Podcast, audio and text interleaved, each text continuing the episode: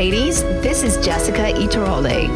And I'm Barbara Saunders Livingston. And we want to welcome you to the Seeking Holy podcast, a podcast for women seeking Christ in a challenging world. As you listen, we hope you'll be encouraged to open God's Word, to seek Him, and strengthen your abiding relationship with Christ.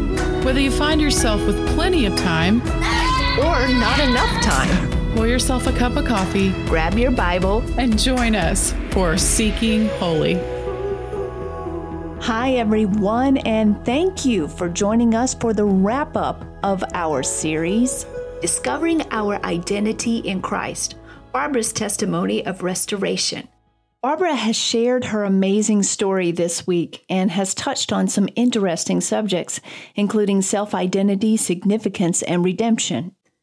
Now, we have kind of established a format last week for determining topics and formatting shows, and we sort of thought we were going to blow it out of the water when we attempted to fit Barbara's testimony into it.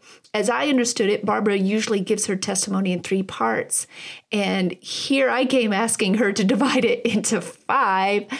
Thankfully, she's been an awesome sport about it. The Lord really has helped us to get this done. So one of the ideas we came up with was to do a sort of Q&A. So Barbara, it's fun to have you on the other end kind of doing a question and answer. And our first question is considering all you've been through, and I'm certain you must get all kinds of questions from different women. I know you've traveled the country promoting your book, which tells your story. Above all the answers you have the opportunity to give, what is it you want women to take away the most? Wow. Yeah. Hey, thanks um, for asking that. So, a couple things um, immediately come to my mind. Uh, the first thing is, you know, since my salvation in a jail cell about 22 years ago now, God has instilled within me this insatiable desire to share with and offer others what has been freely given to me. Uh, I want ladies to know that that there's a way out, uh, but only one way out. You know, we live in a culture and a world that's constantly telling us there's many ways to God, you know, and to happiness and contentment. And what I've found to be true, and what I want to share most is this. You know, in John 14, 6, Jesus said, I am the way and the truth and the life. No one comes to the Father except through me you know, I didn't find this one way. I learned that Jesus found me. You know, I assure you, I didn't wake up one day in a jail cell having almost lost my own life, and including everything worth anything to me, and decide to follow Christ. You know, He pursued me, He called me, and through the Holy Spirit, He came for me, and He found me. Um, you know, there are women who will listen to this and who God is right now pursuing and calling to salvation. Hallelujah. You know, I encourage you, if you're listening, to respond to Him with humility, repentance, willingness just to surrender to Him in prayer. You'll believe Him and receive Him and desire to follow Him. So, here in salvation in Christ, there is freedom. I'm here to tell you there's true love, there's perfect peace, there really is complete joy. There's a purpose for our lives and a point to it all. There's one who can rescue, one who can ransom our lives, one who is able to restore us to who he created us and intends for us to be. His name is Jesus. And may you receive him and be saved today. The Bible says today is the day of salvation. You know, so if by listening you receive or take away anything from my story or this podcast, know that what I've been commissioned and sent to tell you is that there is hope, that all things are possible in Christ. No matter your situation or your circumstances, there is hope. Never give up. Turn to Christ. He is everything He says He is, and He is able to accomplish all He says He can. And He will bring you out and through. So victory is in Him alone. Amen. Barbara, I just thank you for your story and thank you for sharing it. It mustn't be easy to do, but I appreciate so much that the theme in, in your story here in this podcast and in talking with you in our dialogue off the air, as well as in your book, is a theme of hope and that idea that all things are possible in Christ, that there is no place that he can't reach, and there's no mountain that he can't overcome. I love in the Old Testament where God says, What is too difficult for me? Mm. And I just think of his majesty, his greatness. There's nothing beyond his reach, and also his great mercy and love. And oh, so I thank you so much for your story. It's so powerful. And I know so many people are looking forward to getting to hear about it this week.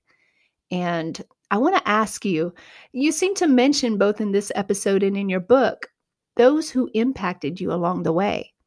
If you could share or say anything to them today, what would that be? Yeah, amen. Um, thank you uh, for this opportunity.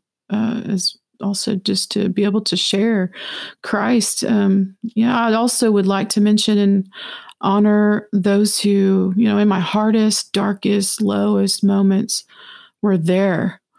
Know, I'm so thankful for these who showed up when I was so lost and confused and broken and in need of so much. My memory of them in those desperate moments and times serve as a constant reminder and example for me in my own walk to now be the one who goes out and becomes that person you know, for another woman who may still be lost and addicted or incarcerated or desperate, you know, in need of salvation. So I will mention um, these precious ones a bit um, in the first episode a couple ladies in particular, you know, they hadn't lived any kind of life like uh, the inmates and I had lived, and yet they exercised the courage to come into a jail and just to offer copies of God's word and to pray with us, to share the gospel and to encourage us. Um, one special one, Miss Sharon, uh, she's gone on to be with the Lord now, but she led me to Christ. Um, and she was a librarian, you know, and we formed such a special bond and relationship after I got out of jail and just so happened to join the same church as as her later. Um, and I was so thankful that she uh, agreed to endorse my book and hers is in the very pages there of it. I also think back about Linda, who came to my apartment when I was more lost than a goose in a hailstorm, so they say. Um, but she knocked on my apartment door, came in, sat with me in my front room, kindly shared with me, prayed with me, and invited me to her church. You know, and I think about Brother Jim, um, the pastor who, as I looked up one day in the courtroom uh, while waiting for the judge to enter for one of the many charges and criminal cases I was arrested for and charged with. And I was sitting there on the other side of the courtroom. And I looked up and there he was. Uh, and when I saw him sitting there, you know, it spoke deeply to me. It was like a ray of light in a very dark, depressing place. And he represented the presence of God to me on that day. Pastor Jim simply showed up for my court hearing. Um, however, to me, it had inexpressible encouragement and comfort, and it gave me some hope, you know, and hope, my friends, is priceless. And then there was Conyetta and Jennifer and Sonny. These were the female jailers who would book me into jail and who every single time and who were kind to me despite the destructive cycle that I was repeating. And there was Pastor John and Robert who would come in to the drug and alcohol treatment center and begin teaching me the Word of God. And then Patsy, who worked at the same treatment center, who would speak truth from Scripture with me before I even knew it was Scripture. And also Lana, um, who became such a dear friend to me. Um, she was volunteering her time in a clothing room. Uh, she was folding and organizing donated clothes. Um, who I met in the homeless shelter, you know, after I was incarcerated, um, and who reached out to me with kindness, and I'll never forget her gentleness and she would pray with me and she invited me to her church.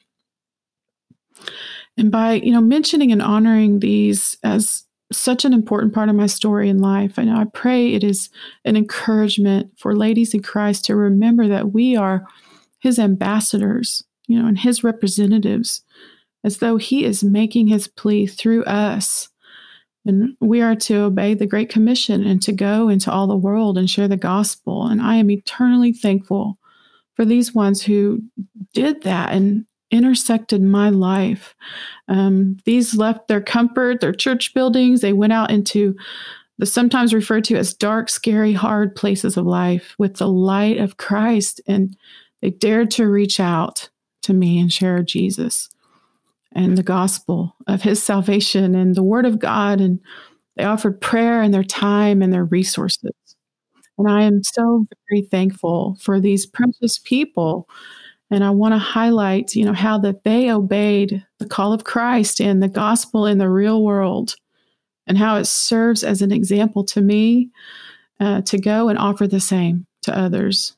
Um, disciples who make disciples who make disciples. Um, may we be the women God has called us and equipped us to be for those still lost and searching for the true significance and security and stability that's only found in Christ. Amen. And what an encouraging testimony. What an encouraging reminder for those who are ministering in our prisons or even ministering in small ways, seemingly small ways, like visiting someone or just inviting them to church. This is such a testimony, even to that alone, as to the impact that we never know the impact that we are giving. Maybe it seems like something very simple and small to us, but look at this effect. I mean, soon we're going to hear what that did for you. Yes, absolutely. One of the things that I uh, really wanted to do was to reach back, you know, in the places where I had come through and came from. And so, yeah, I've visited many different county jails um, sometimes, uh, you know, when I would speak at a conference or at a church, um, the leaders there would set up an opportunity for me to also go into the local county jail. And, um, you know, I had began a ministry. You know, for me, it wasn't enough just to go into the jail and then leave or to the prisons and leave. Um, never to be seen again. You know, I really had a, a, desire to disciple as well. You know, the Great Commission says, go into all the world and share the gospel, um, but it also says to teach them to obey all that I've commanded. And so part of that commission for me was to um, open up my home for women who were coming out of prison or coming out of jail. And so we did that for a couple years. Um, um and yeah, so these women, these people in my life really, like I said, demonstrated for me what I needed to now go and do, which is to reach back and out to those that are still, you know, in those hard places. Wow, girl, that is so amazing.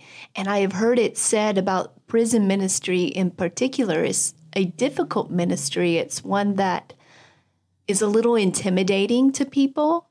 And it's such a blessing that there are those out there giving back. And I think this is also a great reminder that even if we can't go into the prisons or the jails for whatever reason, you know, at the time of this recording, we are in quarantine, but we can pray for prisoners. There is hope, and God does answer those prayers. He does call people to Himself. So, in this episode, I know you talk a lot about things that you are involved in. So let me just cut right to the chase. What are you up to these days? are you kidding? I know Jessica eats all day. I'm I'm all about the podcast. So, so one of the visions that uh, God was pretty clear uh, that was for my book um, was to get into the hands of ladies who are in prison and especially in the state of Oklahoma, our state has been known for quite some time as number one in the number of incarcerated women in our country and also in the world per capita. And so um, it was just my desire to be able to offer uh, the gospel uh, story of hope of someone who's come out of those things that they may still be struggling with and so you know the goal for to get my my book into the hands of incarcerated women which god has done he um, and is doing he opened up a door for mabel bassett it's a, a um, women's prison here in the state of oklahoma and so um, we went in and and shared there and under a uh, women's Bible study called Joy Bible Study. And we had, I believe it was seven women come to Christ um, in that. Uh, that Bible study and just be able to distribute my book to those women. So there's people that offer donations to make that possible. And uh, so I'm kind of waiting right now for an open door to go into another ladies' prison called Eddie Warrior. It's also here in Oklahoma so yeah, God um, gave us the vision, and He is bringing it to fruition. Hold that thought. We'll be back right after this. Looking to take your Bible reading to a deeper level? Check out the Blue Letter Bible, an online Bible centered resource of study tools linked directly to Bible passages, including commentaries, encyclopedias, maps, images, and much more. Your daily Bible reading will come alive as you explore the context of passages by expounding upon text and audio commentaries, search scriptures, and examine the original meaning of Hebrew and Greek words utilizing the lexicon feature. So, if you're wanting to dive deeper into understanding God's Word, download the Blue Letter Bible app or visit blueletterbible.org. This week, we've somewhat injected into your testimony these elements of self identity, significance, and redemption. And you begin your testimony sharing about your feelings of rejection, starting at abuse, foster care, and adoption. If you could distill your message down and connect with those who felt rejected in such a deep way, what would you like them to know? There's a lot of um, younger um, women who have come through the foster care system or that have been adopted that struggle with identity, that struggle with feeling wanted um, and uh, feeling that they belong. And so my story, I've noticed, um, reaches out to them in to be able to relate to that and really point to that, you know, again, our identity and our worth are found in Christ alone, and that there is a family waiting for them, and it's the family of God. Um, and you know, we're adopted into to the family of God. So I know that my story really speaks to those people um, and those children. Amen. I have a lot of friends who it's been placed on their hearts to foster children. And I know it's not an easy calling. It's a lot of work, um, yes. um, whether you have young ones or older ones, short term, long term. Is there anything that you think would be helpful for them to know? Yeah, so sometimes it's um, maybe a glorified uh, endeavor that maybe parents aren't completely prepared for. I know there's a lot of training out there now that more so than there were in years past. Um, I was uh, I, I was doing some seminars for the Baptist General Convention of Oklahoma for a while, and one of the seminars that I was presenting was um, on adoption. And there's a book that I always love to recommend, and it's called 20 Things Adopted Kids Wish Their Adopted Parents Knew. Um, I mean, of course, along with my story that relates directly to the the adopted child or the foster child. Um, but this book is really kind of you know expresses like the heart of the adopted child to the adopted parent that the the parent might not be able to understand or relate to otherwise. And so I always like to recommend that book. Um, so yeah. Anyway, I could go on for about that forever. Just um, I get it. And it's so great that you're passionate about that. And I think that is very helpful, even having that resource, because I do have a lot of friends who are fostering and some of them who are adopting. And I think that's very helpful. And I know that a lot of um, one thing that a lot of them have in common is that uh, whether they're fostering or adopting, they're looking for ways to connect yes. to these children where a part of their lives uh, is a mystery yeah. to them And so, therefore, part of the child is a mystery to them. And of course, they don't want it to be that way. Right. So, you know, my heart really does go out to adopted parents because there is no way to fully prepare, I think, for the issues of a child who you dearly love, you you absolutely wanted, um, and yet they may have gone through things that really prevent them from being able to maybe receive that fully or accept that. Um, this, you know, it's it's neither neither the child's fault nor the parent's fault and yet it's on the table to have to to deal with and it really does characterize you know uh, the life of the child for potentially a long time i mean i totally relate to that my parents did what they thought was best when those things began to um, come out and the reality of being abandoned and being having come from severe abuse really kind of entered into reality for me, you know, they turned to some secular institutions and the things that the professionals were telling them would be best for me at the time. Um, but really, um, it's a sacrificial agape love that requires that only God can uh, provide.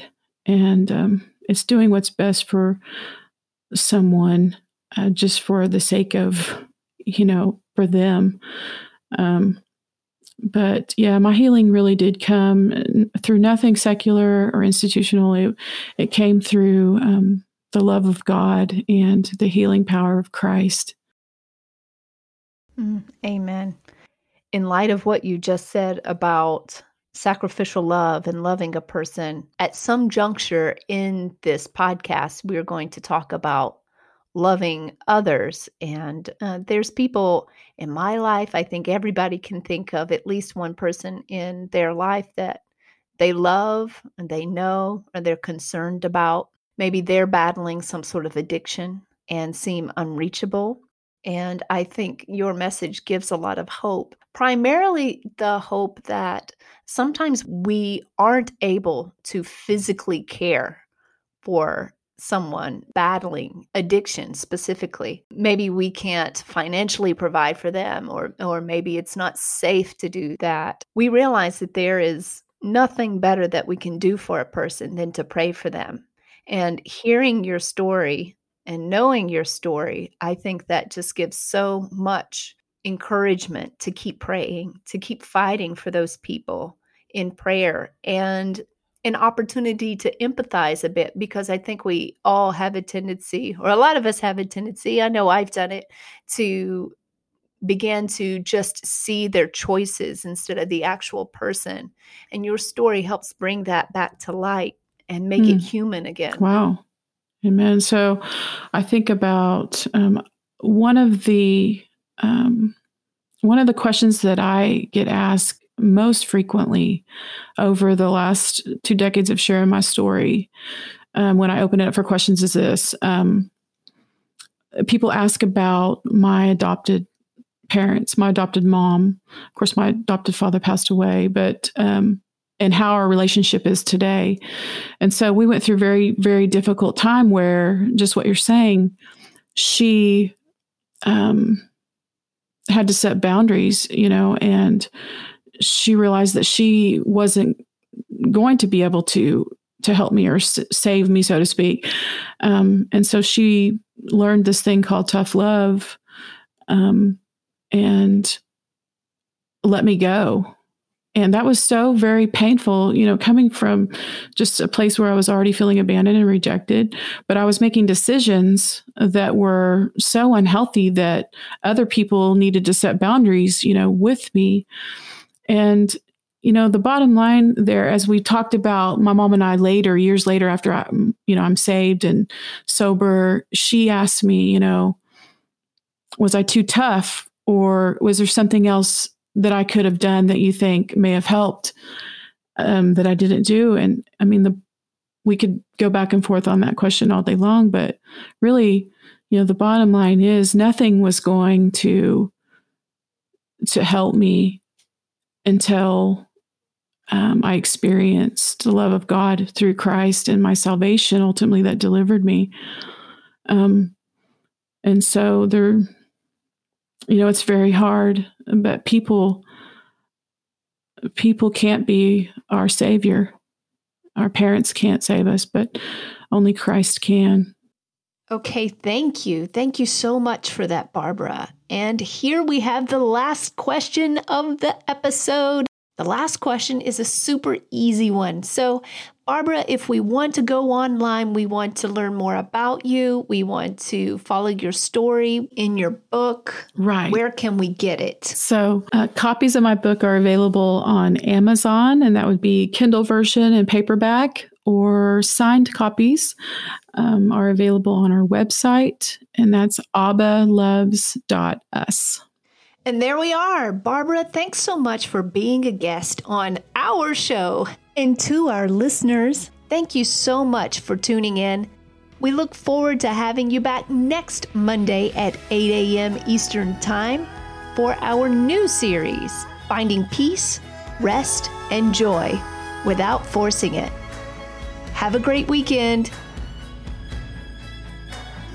If you've enjoyed this episode, don't forget to subscribe so you can be notified when new episodes are released.